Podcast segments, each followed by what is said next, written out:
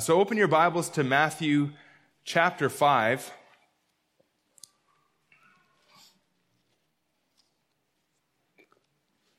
The last number of uh, Sundays, we've been studying what, what we call the Beatitudes. And the Beatitudes are these blessed are statements in Matthew 3 to 10. And, and this is the introduction to Jesus' sermon on the Mount. This is a sermon that Jesus delivered to his disciples, and it's a, a message for the followers of Jesus Christ. To be a disciple means to be a learner. Uh, it means to be one who follows. And so the, the Sermon on the Mount is for those who want to follow Jesus Christ and learn from him.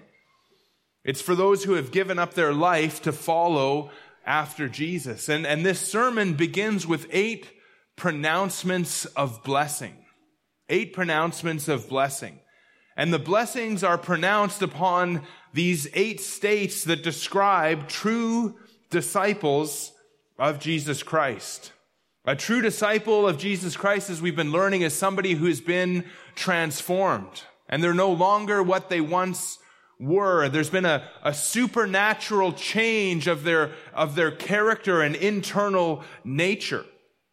And so let's begin and we're just going to read the Beatitude starting at verse three. Jesus says, blessed are the poor in spirit, for theirs is the kingdom of heaven. Blessed are those who mourn, for they shall be comforted. Blessed are the meek, for they shall inherit the earth. Blessed are those who hunger and thirst for righteousness, for they shall be satisfied. Blessed are the merciful, for they shall receive mercy.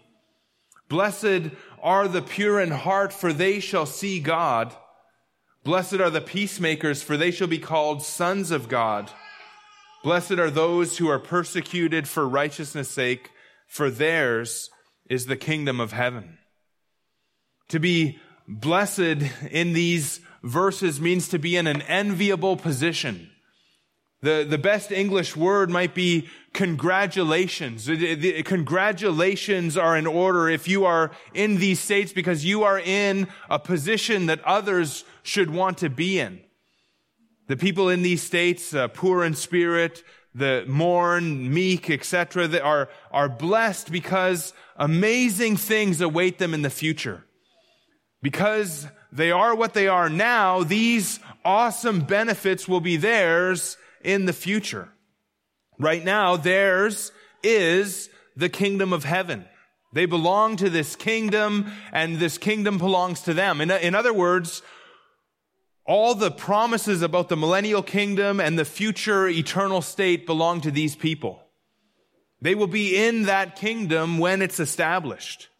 These people mourn now, but then on that future day, they will be comforted. They shall inherit the earth. Right now, these people might have to give up certain earthly blessings, but on a future day, the whole earth will be theirs. And they will be satisfied with righteousness. They will receive mercy. And they will see God according to verse 8. Just think about that. These blessed people will one day dwell with God and they will see Him. They will have a, a sight of Him and He will reveal His glory and His greatness and His goodness to them. But the greatest blessing of all of these blessings and, and really the gr- greatest blessing that belongs to our salvation is what we see in verse 9, where it says, Blessed are the peacemakers, for they shall be called sons of God. Now, this statement by our Lord would have knocked the sandals off of his hearers.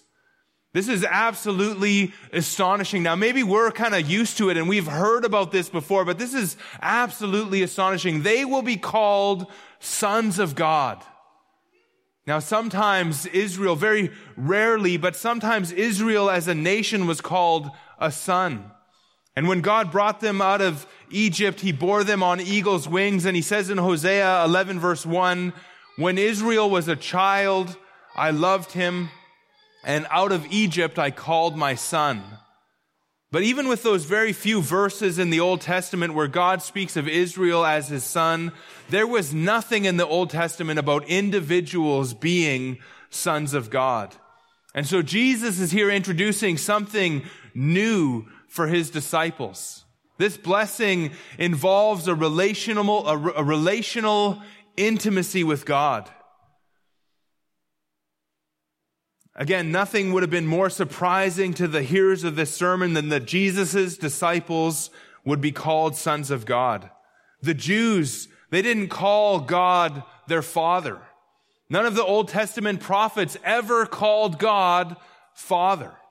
And yet, starting here and throughout this sermon, Jesus teaches his disciples to think of God as their father. And just as we look through, as we begin here looking just through some of these verses where Jesus teaches his disciples to call God Father. Verse 9 again, for they shall be called sons of God. In chapter 5 and verse 16, Jesus says, In the same way, let your light shine before others so that they may see good works and give glory to your Father who is in heaven. Matthew 5:45 so that you may be sons of your Father who is in heaven. Verse 48, therefore, you, you therefore must be perfect as your heavenly Father is perfect. Chapter 6 and verse 1, beware of practicing your righteousness before other people in order to be seen by them, for then you will have no reward from your Father who is in heaven. In verse 4, near the end, and your Father who sees in secret will reward you. In verse 6, but when you pray, go into your room and shut the door and pray to your Father who is in secret, and your Father who sees in secret will reward you. In verse 9, pray like this then, Our Father in heaven, hallowed be your name. And so throughout this sermon, Jesus is teaching his people to think about God as their father, as, and all that they do is really to be done in order to please their father and not worry about what other people think. It's all to be done for the father. Even chapter 7 and verse 11, if you then who are evil know how to give good gifts to your children, how much more will your father who is in heaven give good things to those who ask him? And so Jesus teaches his disciples to think of themselves as children of God their Father. And theologically, we call this the doctrine of adoption. This is part of soteriology, part of the study of salvation. And this is really the high point in the study of salvation because here we see the unmerited grace of God. Because God not only saves a wretch like me, He makes me one of His children. And if you are a disciple of Jesus Christ, you are a child of God through adoption. God has brought you into his family. And what we're going to do today is we're just going to examine really from verse 9, they shall be called sons of God. And we just want to examine this doctrine of adoption. We're going to kind of go on an exploratory journey of the doctrine. We're going to start in ancient Rome, where this idea of adoption really comes from in the New Testament. And then we're going to go all the way to eternity future and see what awaits God's sons in the eternal state. And so if you're taking notes this morning, we're, we're taking a theological tour and we're going to take three stops on this tour, three stops on the, the theological tour of adoption.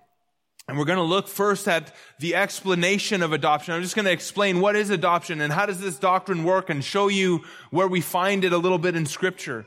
And then we're going to do an exploration of adoption. And I'm going to show you, I've come up with nine benefits that come to us through adoption. Because we are adopted as God's sons and daughters, there's at least nine things that are amazing that, that happen to us and that God does for us because we are His children.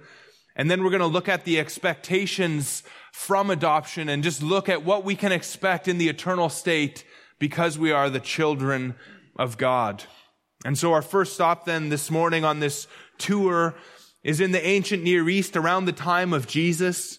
Rome was the ruling power in Palestine and Israel.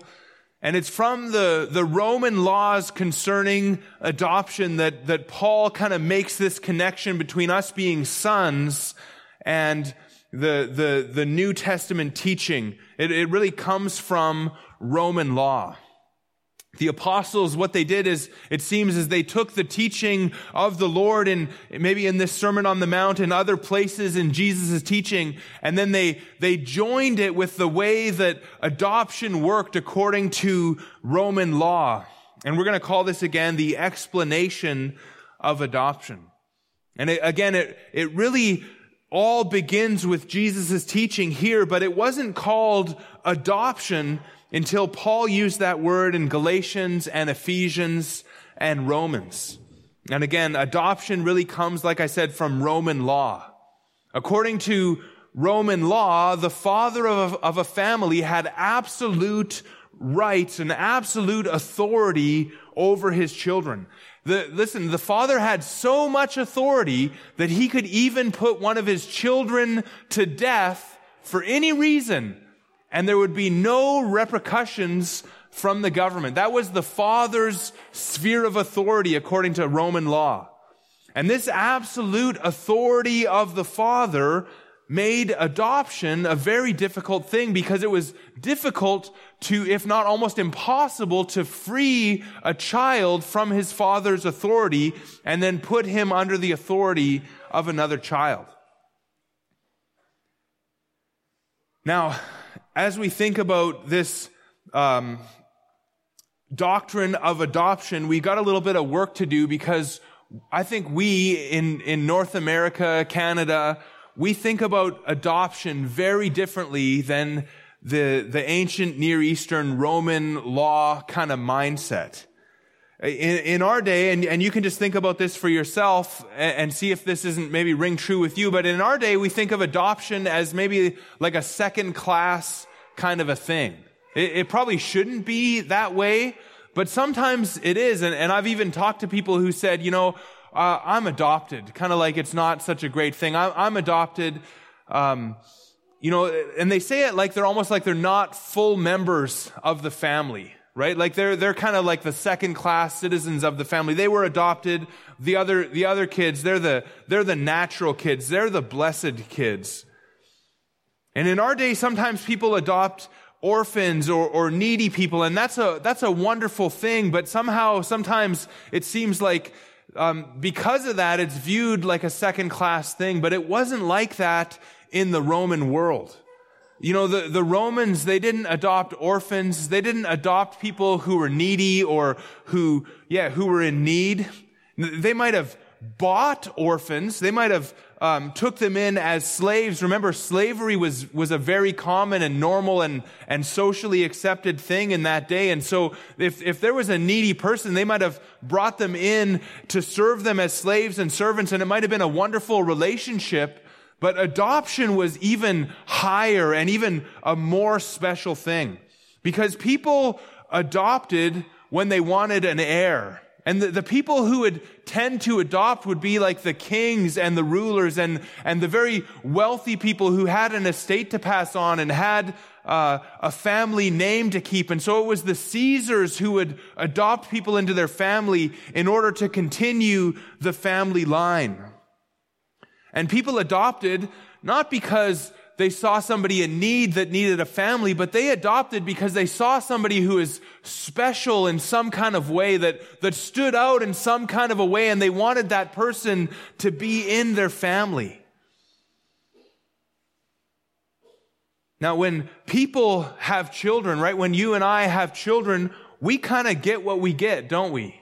Right? We kind of, we get what we get. All of our children are different and all of them have different attributes and different skills. When, when I heard a, a, sermon this week by MacArthur and he said, you know, I might have, I might have wanted that one to have a little bit more brain power and that one a little bit better coordination. And I didn't dare to say anything like that about, about my children here. But, but when, when people have children, they, they really get what they get. They don't, they don't choose the children that come into their family based on their attributes. They, they are what they are.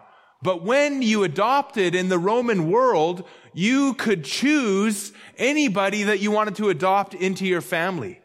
And so when you adopted, you chose someone based on who they were, based on their attributes, based on the good things about them. And so in the Roman thinking of Paul day, of Paul's day, to be adopted what meant to be especially chosen by your parents because of some greatness in you. In fact, if, if those parents had other children naturally after the adoption, those children could not legally take the inheritance of the adopted child. That, that adopted child was now so much a part of the family that they were considered equal, if not better, than the other children in the family. And so adoption was actually viewed as a more noble way to be part of a family.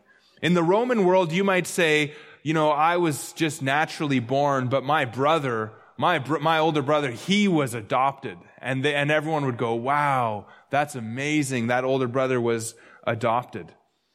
And so adoption was a, a, wonderful thing in the ancient Near East. And adoption involved a two-step legal process. In the first step, the adoptee was removed from the control of his birth father. And this was actually, this, this first step was done by three steps. And there was, there was three times where the child was, was sold by, to the adopt, to the adopter. The adoptee was sold to the adopter over three times. And so he would be sold and then he would come back under the control of his father automatically again. He would be sold a second time. And then when he was sold to the adopter the third time, he was now officially freed from the control of his birth father. And then in step two of the process, the, the adoptee was now put under the control of the new father. And now the adoptee was officially a member of the new family and his new father had absolute control over him just like his former father had. Now in this process, uh, as, as this transaction was happening, the adoptee lost all the rights and privileges of his former family, and he now gained all the rights and privileges of his new family. And so, eh, including any debts that he might have had or any record, actually all records of his former life were obliterated and, and his former existence was now forgotten and he only and solely belonged to this new family. And he was now heir of his new father's estate and he was now the carrier of his new father's name. And this status as son was then considered permanent unless this new father would, would go through the same whole process. Now, to ensure that, that this thing never was undone, this, this adoption, this legal exchange between the fathers had to be witnessed by seven credible witnesses. And so there were seven living people who would be able to attest to the, the, the fact of this adoption in case there was ever a challenge to the adoption. Maybe in case some natural born children came and they said, no, this adoption wasn't valid. There would be seven witnesses who would say, yes, this father did in fact adopt this person. And this is the background that Paul was drawing on when he said that we were adopted as sons. We were formerly sons of our father, the devil. And we were under the devil's control. And our inheritance was going to be that of our father, the devil, the fire, the lake of fire prepared for the devil and his angels. Now turn with me then to Colossians chapter 1. Colossians chapter 1. In verse 12,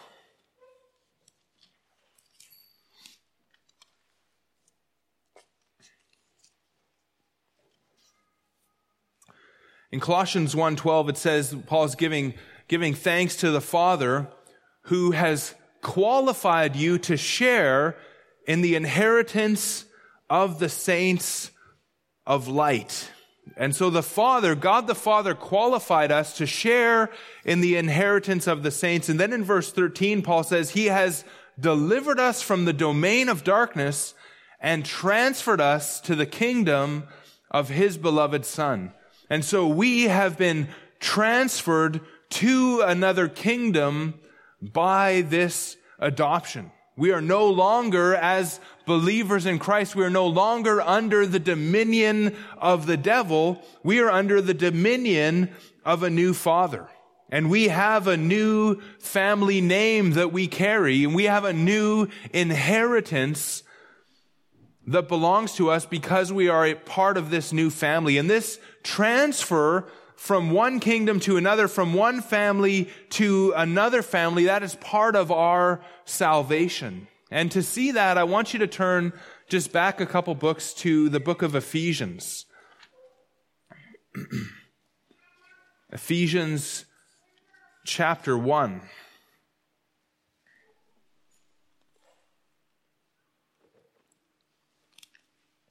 We're going to come here a couple times today, but Ephesians 1 3 all the way to verse 14 is one really long sentence in the original language. The English translation has, has put periods in, in different places to kind of break it up a little bit. But this is really all one sentence. And the context of this whole section is Trinitarian salvation. The Father, the Son, and the Holy Spirit are all mentioned in this context and, and being praised for the blessings that they give us as each of them works to accomplish our one salvation. And so we see here adoption in this section, but it's all in this context of our salvation. And so Paul in verse 3 says, Blessed be the God and Father of our Lord Jesus Christ, who has blessed us in Christ with every spiritual blessing. And, and the idea here is that we are blessed with these spiritual blessings. And then starting in verse 4, Paul starts to uh, enumerate some of these blessings that, that have come to us through the Father, Son, and Holy Spirit. And he starts with the Father and in verse 4, he says, even as or just as he chose us in him, in Christ, before the foundation of the world, that we should be holy and blameless before him in love. And then it says, he, in verse 5, he predestined us for adoption to himself as sons through Jesus Christ, according to the purpose of his will, or according to the good pleasure of his will. And so in verse 4, God chose us. And notice when he chose us, he chose us before the foundation of the world. Before we existed in the world, we existed in God's mind.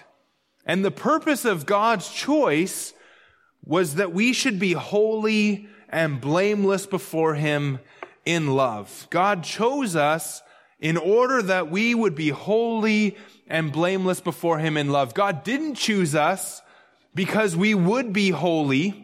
He didn't choose us because we would be blameless because he foresaw that we would be blameless. He chose us in order to make us blameless, in order that we would be blameless before him and holy. And then verse five brings adoption into this. God it says there, predestined us. He, God the Father, predestined. And that means, that word there means to decide something before, to, to make a decision on something beforehand. And what did he decide? Well, he decided to adopt us. And when did he decide it? Well, before what? I would say probably the same as in verse 4, before the foundation of the world, when really when God decided on all of his works, on all of what he would do in time, before the foundation of the world. Now to be really precise here, he decided, when, when it says, it says, uh, sorry, to, to be really precise here, God didn't merely decide beforehand to adopt us, but he decided beforehand. And, and what did he decide? He really decided on us. He predestined us. And the purpose of his, his choosing us or his deciding upon us was that we would be adopted to himself. And so the purpose of God's deciding on us was for us to be adopted into his family. Now, I think the best way to kind of connect these two words when he chose us and he predestined us. I think the best way to understand this is that he chose us before the foundation of the world because he predestined us to this adoption. Now, it says there that he predestined us for adoption. And the idea there is that he predestined us unto this adoption. He predestined us to this adoption to himself. And all of this is done in or through Jesus Christ. Already three times Paul has said that this is in him, or verse five, that this was through Jesus Christ. In, in other words, this adoption is part of our salvation. In verse 7, it says, In him, that is, in Jesus Christ again, we have redemption through his blood, the forgiveness of our trespasses according to the riches of his grace. And so when God chose us, it was in connection with what Christ would do. And so he chose us for forgiveness. He chose us that we would be blameless and holy before Him. He chose us that we would be adopted into His family. And this is just really so amazing here because in verse 5, He predestined us for adoption to Himself. And the idea is, is that God adopts us and He brings us to Himself. He, he brings us to Himself. And the, uh, the amazing thing about this is that God did not need to do this. God didn't even need to do this in order to save us. Now, God didn't need to save us at all. He would have been entirely just to have passed by the entire human race and left us condemned to hell. But when he decided even that he would save us, he didn't need to make us his children. He didn't need to adopt us into his family in order to save us. He could have forgiven our sin and made us blameless before him by granting us Christ's righteousness without making us his children. He could have predestined us and brought us to himself as slaves to serve him forever in his eternal kingdom. He could have predestined us and brought us to himself as servants to serve him in the eternal state. And to do so would have been infinitely more than we deserved. Because in order to have a relationship with God, all we really needed was a perfect righteousness. We didn't need to be his sons and his daughters.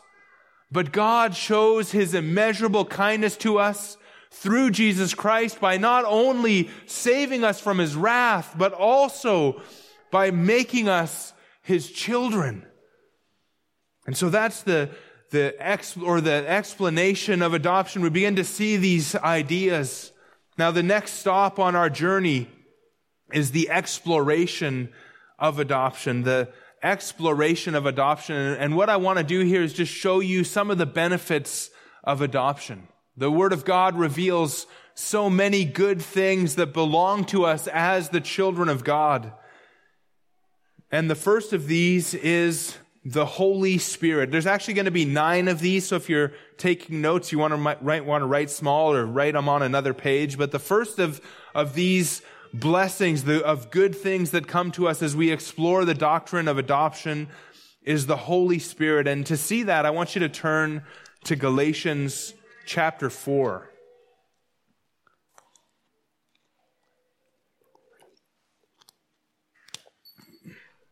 Galatians chapter 4, the first blessing, the first good thing is the Holy Spirit. And in verse 4, Paul says, But when the fullness of time had come, God sent forth his Son, born of a woman, born under the law, to redeem those who were under the law, so that we might receive adoption as sons. And then in verse 6, he says, And because you are sons, God has sent the Spirit of His Son into our hearts, crying, Abba, Father.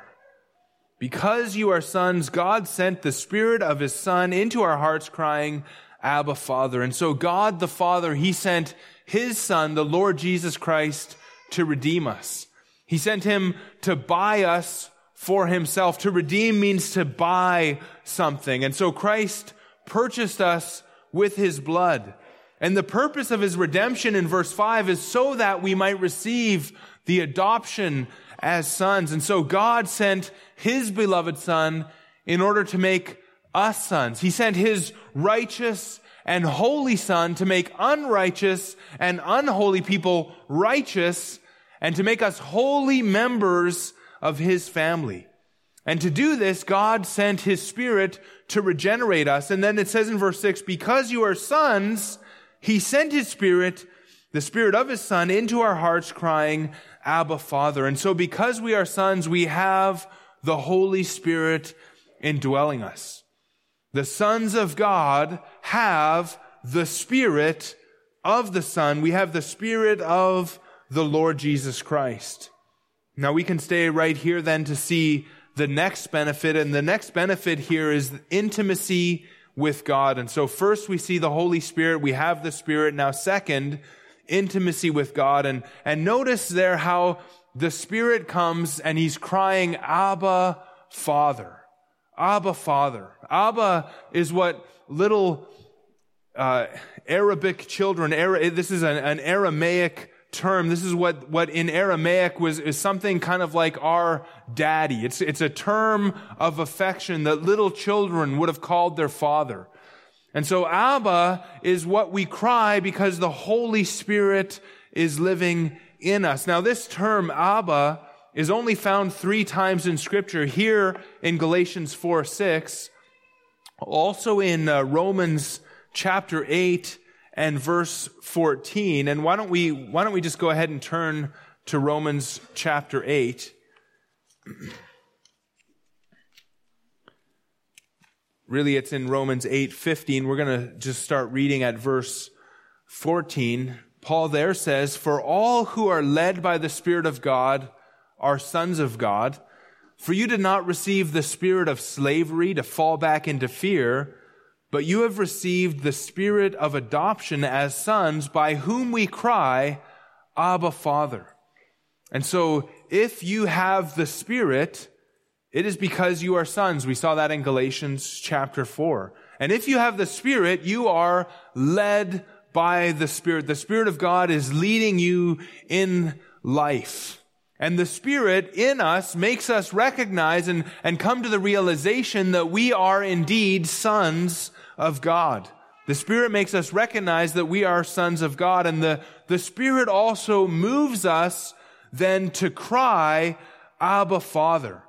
It's by that Spirit at the end of verse 15 that we cry, Abba, Father.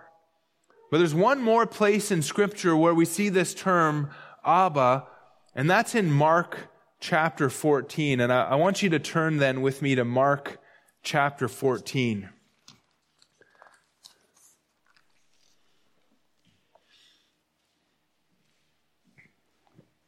I'll start reading in verse 33, and you'll recognize this is in the, the Garden of Gethsemane, right before Jesus is going to be crucified for our sins. And in verse 33, he, Jesus, took with him Peter and James and John and began to be greatly distressed and troubled. And he said to them, My soul is very sorrowful, even to death. Remain here and watch. He wants them to, to watch and, and pray with him. And going a little farther, he fell on the ground and he prayed that if it were possible, the hour might pass from him. And he said, Abba, Father, all things are possible for you. Remove this cup from me. Yet not what I will, but what you will. And so here we see the Son of God, the Lord Jesus Christ, with this intimacy of relationship between him and the Father. And he cries, Abba, Father. And so Jesus is the one who ultimately cries, Abba, Father. He's the one who is on that level of intimacy with God the Father that he can use those words. And now we are now brought into this relationship, this intimacy with God that even the Son of God has. John MacArthur and Richard Mayhue in their book, Biblical Doctrine, say this about, about these words. They say, so intimate is our bond with God, with the God of the universe, that the Spirit compels us to cry out to Him with childlike affection, Abba, Father. Abba signifies the most endearing tenderness and intimacy between a father and a son. And then they say, it is nothing short of staggering to think that we who were once alienated from God because of our sin have been given the privilege of crying out to the Father in the very same way that his beloved son did. The glory of that thought is exceeded only by the reality that his cry of Abba was ignored so that ours would be heard. End quote. And so we have amazing intimacy and closeness with God because we are His sons. The third good thing or benefit that we see then in adoption, and, and I hope you've already been seeing this already, is that the, the whole Trinity is working together in our adoption. We've seen the Father, the Son, and the Holy Spirit working. The Father has chosen and predestined us, and He sent the Son. And the Son was sent and He redeemed us and He died and He rose again on our behalf. And now the Spirit comes and regenerates us and then He indwells us and He makes us cry to God with this intimacy of Abba. And so all three persons of the Trinity are working together in our salvation. And the Father is the one who adopts us. And the Son is the one who pays the redemption price to make this adoption possible. And then the Spirit is the one who comes into our hearts and makes us feel this reality and makes us recognize the reality of this adoption in our hearts. And so the work of the Trinity is involved in this adoption. The fourth benefit of adoption then is the, that we are now the family of God. We are the family of God. Uh, Hebrews chapter 2 and verse 10 says, For it was fitting that he, speaking here about the Son, for whom and by whom all things exist, in bringing many sons to glory, should make the founder of their salvation perfect through suffering. For he who sanctifies and those who are sanctified all have one source, or more literally there, they, they are all one. The one who sanctifies and the ones who are being sanctified, that is the Lord Jesus Christ and us. We are all one. And, th- and then uh, continuing the reading, that is why he, that is why Jesus Christ is not ashamed to call them brothers, saying, and then the author of Hebrews quotes from Psalm 22, and this is the, Psalm 22, the words of Jesus Christ, I will tell of your name to my brothers. In the midst of the congregation, I will sing your praise. And the idea here is that Jesus is speaking to the Lord and he's saying, I'm going to tell my brothers about your great and awesome name and I'm going to sing. But Jesus there calls us his brothers. A little bit later, chapter 2 and verse 14 says, Since therefore the children share in flesh and blood, he himself likewise partook of the same things. That is, Jesus partook of flesh and blood, that through death he might destroy the one who had the power of death, that is, the devil. And then in verse 17, therefore he had to be made like his brothers in every respect, so that he might become a merciful and faithful high priest in the service of God to make propitiation for the sins of the people. And so Jesus is the Son of God, and He took on human nature to become our Savior. And then through that salvation, we become children of God, and Jesus Christ is now our brother. And we have become then brothers and sisters in Jesus Christ. We belong, as it says in Ephesians, to the household of God. And so we are part of the family of God. And every other true believer in the world is part of the same family with us. For the next benefit, I want you to turn then with me to Matthew chapter 6. And what we see then is fifthly, is that because we are sons and daughters of God, we have the promise of answer to our prayers. And so fifth is answer to prayer. And we can see this in Matthew chapter 6 and verse 9 where Jesus first teaches us to pray, our Father in heaven. We pray to God as our Father and we ask that His name would be hallowed. We pray your kingdom come, your will be done on earth as it is in heaven. And as we pray like that, according to Matthew 7 and verse 7, we should expect God to answer our prayers where it says in Matthew 7 7, ask and it will be given to you. Seek and you will find. Knock and it will be open to you. For everyone who asks receives, and the one who seeks finds, and to the one who knocks it will be opened. Or which of you, if his son asks for bread, will give him a stone? Or if he asks for a fish, will give him a serpent? If you then, who are evil, know how to give good gifts to your children, how much more will your Father who is in heaven give good things to those who ask him?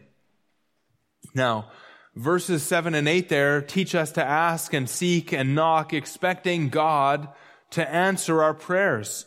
But verses 9 to 11 then drive this home with an illustration. If you, being evil, give your children good things, then the argument is how much more will God, who is good give good things to his children.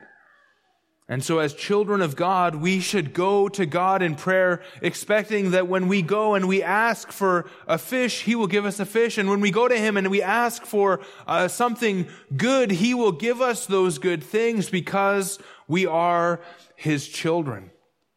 And so we should expect answer to prayer. Sixth, because we are the sons of God, we have an amazing inheritance. We have an amazing inheritance. And you could turn back to Galatians chapter 4 uh, for this one. In, in Roman culture, one of the primary reasons, again, for adoption was to continue the family name and then to pass your inheritance along to an heir. And so if you were unable to have an heir or you didn't have an heir, you would adopt somebody to pass along the family name and to provide an heir to take over your reign, to take over your, your kingdom, to take over your estate and all of your goods. And when God adopts us into His family, we become heirs of God and we become co-heirs with Jesus Christ. And that's why Matthew 5, 5 says that, that we shall inherit the earth. Or Galatians 4 and verse 6, if you're there, because you are sons, God has sent the Spirit of His sons into our hearts crying, Abba, Father.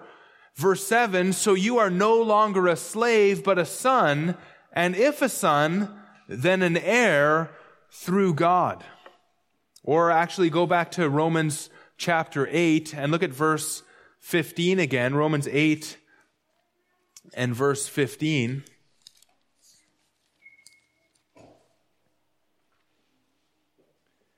For you did not receive the spirit of slavery to fall back into fear, but you have received the spirit of adoption by whom we cry, Abba, Father.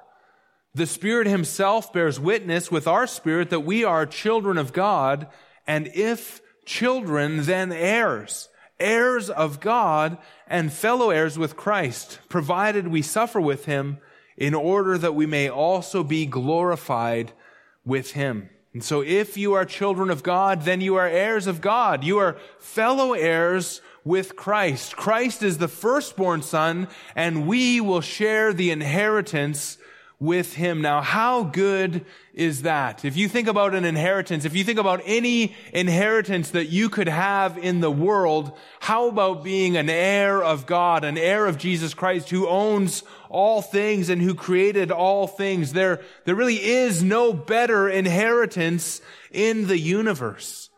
Again, MacArthur and Mayhue say in biblical doctrine, quote, everything that Christ will receive by divine right as the natural Son of God, we will receive by divine grace as adoptive children of God. End quote. Revelation 21 and verse 7 says likewise, he who overcomes will inherit all, all these things, and I will be his God, and he will be my son. Now, 1 Peter 1 also kind of ties this in. Let's go there as we think about this inheritance that we have.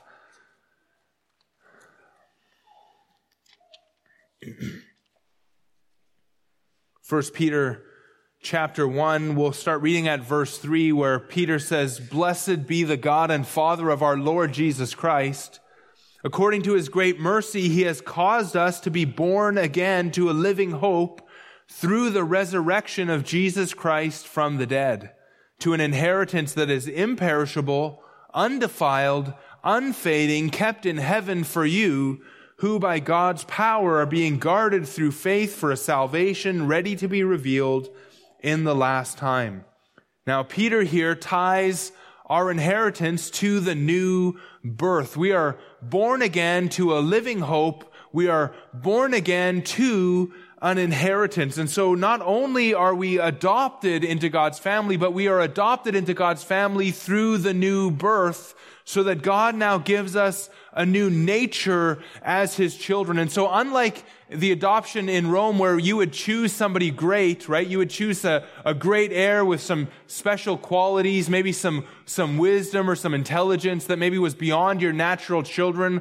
Well, in, in our case, we were wicked and wretched and sinful. But when God chooses us and adopts us into his family, he also makes us born again and he now grants us this new nature so that we become the kind of desirable children that God would like in his family. And so we are born again then into this family, born again and adopted into this family. And because of this, Peter says we have an inheritance that is imperishable, undefiled, and unfading. And notice what it says there that we are, are kept by the power of God. This really brings us into the next aspect here, the, the seventh one, and I'm, I'm going to call the seventh one the guarantee. This is the seventh benefit of our adoption. Notice in verse five that who are, or who by God's power are being guarded through faith. Notice it's in verse 5, who by God's power. Now, who refers to those who have been born again or those who God has caused to be born again. They are being guarded, or some translations say they are protected. And that word there means to watch or to guard or protect or to keep. And it's a word that was used in in, in guarding prisoners. And the idea was, is that you would, you would set guard to watch the prisoners to keep them from escaping. And so the idea here is that the inheritance that we have, it won't perish. It won't fade. It won't become defiled. And not only that, but God is also making sure that the people won't miss that inheritance either. And so not only will the inheritance last forever, but God is making sure that these people will, will have this inheritance, that they won't miss it. God is guarding these people for their inheritance. And so this is the guarantee. Now don't miss this in verse 5. Not only is God guarding these people, but Peter says they're guarded by God's power. He, he wants these believers to be encouraged that God's almighty power is keeping them. The omnipotent, the all powerful, the never sleeping God is on duty guarding these people. And do I need to say that nothing is going to overpower God's all powerful guarding protection? And so God is guarding us. He's, He's guarding us, get this, even from ourselves. Or, or maybe we should even say God is especially guarding us from ourselves. And I'm so glad that God is guarding me from me and from all other threats to my soul or threats to my inheritance. Now, I, understand that some people in town are, are fearful of this doctrine, what they call eternal security. But I, I, think it's because they don't really understand how this thing works. You see, God doesn't guard us apart from faith. He guards us, as it says in the text there, He guards us through faith. And so God is guarding us and, and watching over our faith to ensure that we make it to our eternal inheritance. And I, I called this one the guarantee because of some words in Ephesians chapter 1. And so let's go back then to Ephesians chapter 1 because our inheritance as sons and daughters of God is guaranteed. It's protected by something greater than seven witnesses. It's protected by God himself. And so in Ephesians chapter 1 and verse 13, now Paul, we're still in this long sentence here in Ephesians, and Paul is now explaining the work of the Holy Spirit. And he says in verse 13, in him, in Christ, you also, when you heard the words of truth, the gospel of your salvation, and believed in him, you were sealed with the promised Holy Spirit, who is the guarantee of our inheritance until we acquire possession of it to the praise of his glory. Now there's two words here that guarantee our inheritance, and both of these are tied to adoption. The Spirit, remember, indwells us because we were adopted. And we have an inheritance because we were adopted. And here, Paul tells the believers that they were sealed with the promised Holy Spirit. And the seal here is a mark of identification. The Spirit makes us or, or marks us off as belonging to God. Now, whatever was marked or, or sealed in this way was marked for its protection, like a, a brand would be on a cow. And that brand shows who that cow belongs to, and it shows who cares for that cow. And then in verse 14, so not only were we sealed and, and marked off with the promised Holy Spirit, but then in verse 14, the Holy Spirit is also the guarantee of our inheritance. The word guarantee was, was like a down payment that promised that the rest would be paid. And so when there was a, a, guarantee like this, somebody would, would make a payment and that payment guaranteed that the rest of the payment would come later on. And the idea here is that God has bought us. He has purchased us and we are His inheritance. And God now gave the Holy Spirit to guarantee that the rest of our redemption would be accomplished. Now, God does not go back on his promises and he's going to get what he paid for. And, and he is going to, in this context, he is going to be the one who inherits us. And if God inherits us, we will also receive our inheritance. Now, this word guarantee is also used in Ephesians chapter 4 and verse 30 where it says, Do not grieve the Holy Spirit of God by whom you were sealed for the day of redemption. Or in 2 Corinthians 1 and 22 it says, And he has also put his seal on us and given us the Holy Spirit in our hearts as a guarantee.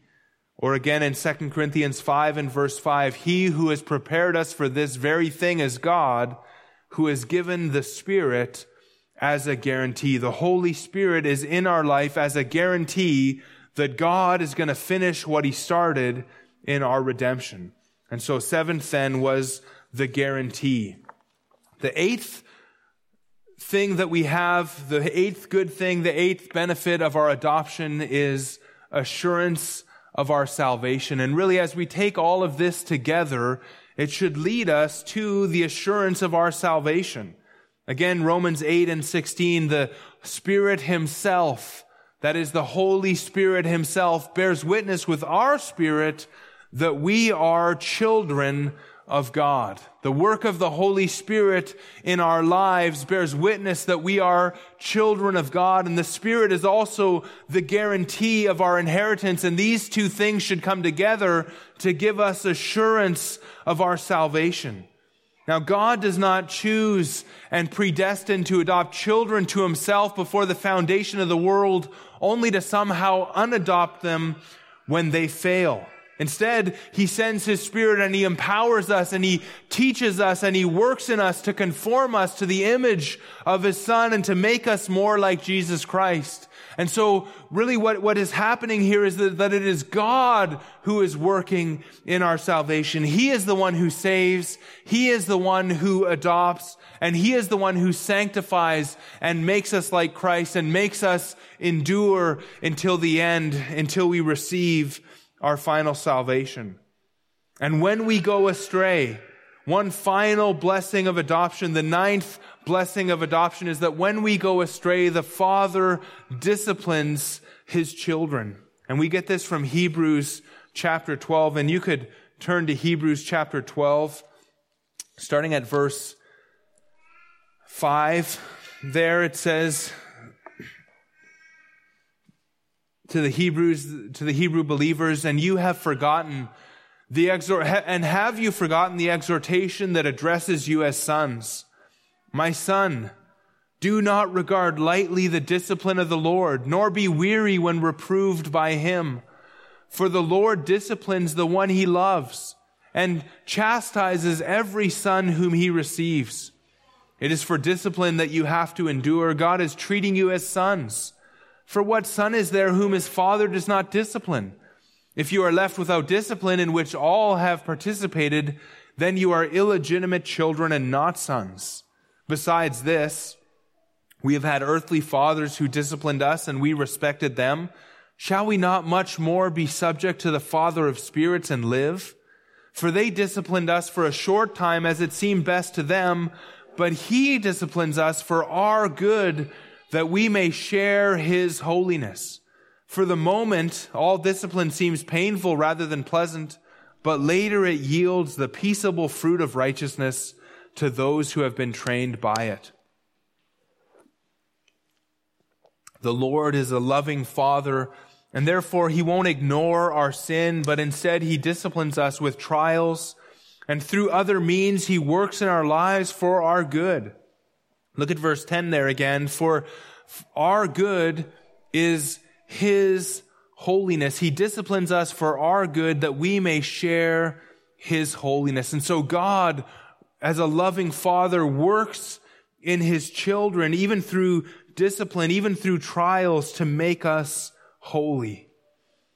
And that brings our exploration of adoption to an end. We've seen nine good things, nine benefits that belong to those who have been adopted. First of all, the Holy Spirit comes into our life. Secondly, we have an intimacy with God on par with the intimacy between Jesus and his Father.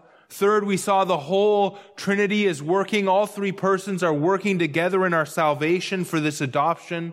Fourth, because we are adopted, we are brothers and sisters in Jesus Christ, the family of God. Fifth, because we are sons, we should expect answer to our prayers, especially as we are conformed to the family image. Six, we have an inheritance really of all things because of this adoption. Seventh, that inheritance is guaranteed.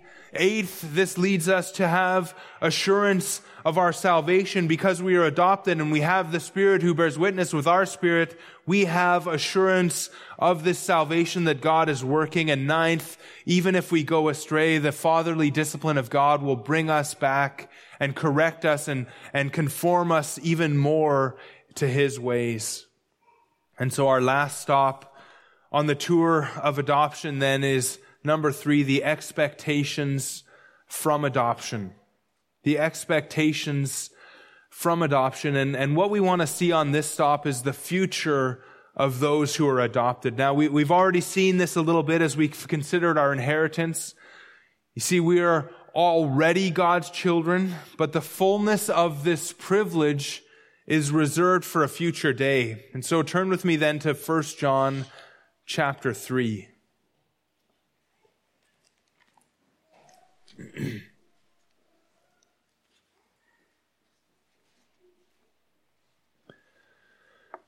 1 John chapter 3, starting at verse 1, John says, See what kind of love the Father has given to us, that we should be called children of God, and so we are. The reason why the world does not know us is that it did not know Him. Beloved, we are God's children now, And what we will be has not yet appeared, but we know that when he appears, we shall be like him because we shall see him as he is.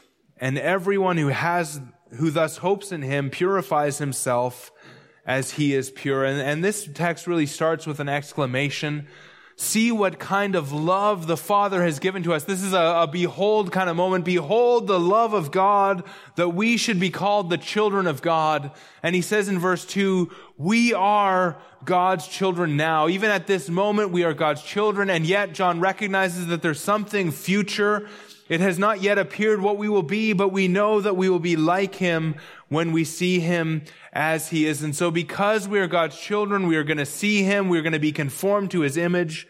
And if we have this hope, John says we are going to purify ourselves as he is pure. If we have this hope, we're going to pursue Christ's likeness in our lives. But we are God's children now, and yet some future benefit awaits us. And, and we see the same kind of idea in Romans chapter 8 and verse 22, and you could turn there with me. Romans 8, 22, we already looked at that section on adoption in around verse 15, but now towards the end of this uh, section, verse 22, Paul says, we know that the whole creation has been groaning together in the pains of childbirth until now. And not only the creation, but we ourselves who have the first fruits of the Spirit groan inwardly as we await or as we wait eagerly for adoption as sons, the redemption of our bodies. For in this hope we, we were saved. Now hope that is seen is not hope, for who hopes for what he sees? But if we hope for what we do not see, we wait for it with patience. Now this whole Romans 8 here is full of groaning, and we're groaning because we are awaiting in verse 21 the glorious liberty of the children of God. Or as it says in the ESV, we are, we're waiting to, for the freedom of the glory of the children of God. And there's this groaning as we're waiting for this, this realization of our adoption. We are God's children now, but the fullness of what that means for us will only be revealed in eternity. What will it mean to be a child, an adopted, especially chosen child of God? What a glorious hope we have as we await for the, the fullness of our adoption. We are God's sons now, and yet at the same time, we wait eagerly for this adoption and the fullness of what it means for us. Now, Revelation chapter 21, I want to kind of close with this, and I'm going to start reading at verse 1. Revelation 21 then I saw, here John is, is kind of seeing the, really the end. He says, I saw a new heaven and a new earth. For the first heaven and the first earth had passed away and the sea was no more. And I saw the holy city, New Jerusalem, coming down out of heaven from God, prepared as a bride adorned for her husband. And I heard a loud voice from the throne saying, Behold, the dwelling place of God is with man he will dwell with them and they will be his people and God himself will be with them as their God.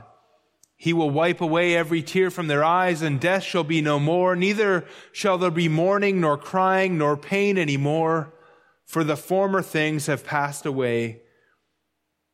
And he who was seated on the throne said, Behold, I am making all things new. Also he said, Write this down, for these words are trustworthy and true. And he said to me, It is done. I am the Alpha and the Omega, the beginning and the end. To the thirsty I will give from the spring of the water of life without payment. To the one who conquers, or the one who conquers will have this heritage. And, and literally here, it is the one who conquers, he will inherit these things. These things that I had just read starting in verse 1. He will inherit these things and I will be his God and he will be my son. But as for the cowardly, the faithless, the detestable, as for murderers, the sexually immoral, sorcerers, idolaters, and all liars, their portion will be in the lake that burns with fire and sulfur, which is the second death. Brothers and sisters, friends. We've been studying the Beatitudes and we've been seeing the marks of a true disciple of Jesus Christ and the blessings that go along with those characteristics. And one of the greatest blessings, again, is this, that they shall be called the sons of God. The peacemakers will one day be declared sons of God, and they will inherit all these things. Now there are only two eternal destinies, the lake of fire or the tree of life. And God has promised that all who come to him will be accepted. God, in almost unbelievable condescension and grace, offers to take any who will come to him as his sons and his daughters. And he will forgive your sin. He will cleanse you. He will make you righteous in his sight. He will bring you into his family. He will bring you to himself and he will make you an heir of all that he has. And so come to him now by trusting in this good news. Come to him by trusting in his son, Jesus Christ. This is the only way to have this inheritance and to avoid the inheritance of eternal fire. And if you have come to him through Jesus Christ, then congratulations because you are blessed. You are truly blessed. Beloved, we are God's children now, and one day we will receive the fullness of what He has promised, and we shall be called the sons of God. Let's pray. Father, we hardly know what to say. Thank you seems so, so trite. And yet, what can we say? But thank you, Father, for this wonderful news not only of salvation, but even adoption into your family. You are our Father. You are our Abba Father. You have accomplished this relationship between us, and we thank you for all the amazing blessings that you have shown us today. Adoption, intimacy with you, the Holy Spirit in our life, the inheritance that is imperishable, undefiled, reserved in heaven for us. That day when we will inherit all things, the earth and you, and be co-heirs with Jesus Christ. We thank you for making us brothers and sisters and being a part together of your wonderful family. We thank you for that inheritance that is coming, for the guarantee of it that you have given us by your Spirit. We thank you for the assurance of our salvation, that you answer our prayers, and that you even discipline us when we go astray, that you make us like your Son, Jesus Christ, and conform us into your image. And we pray, Father, that we would represent your name well on this earth. We ask you that we would be exemplary children of you, and we thank you really with all of our hearts for bringing us into your family. We pray that as we continue in our worship, you would bless us, that we might be a blessing to you, and that we would glorify you as we sing. We pray in Jesus' name. Amen.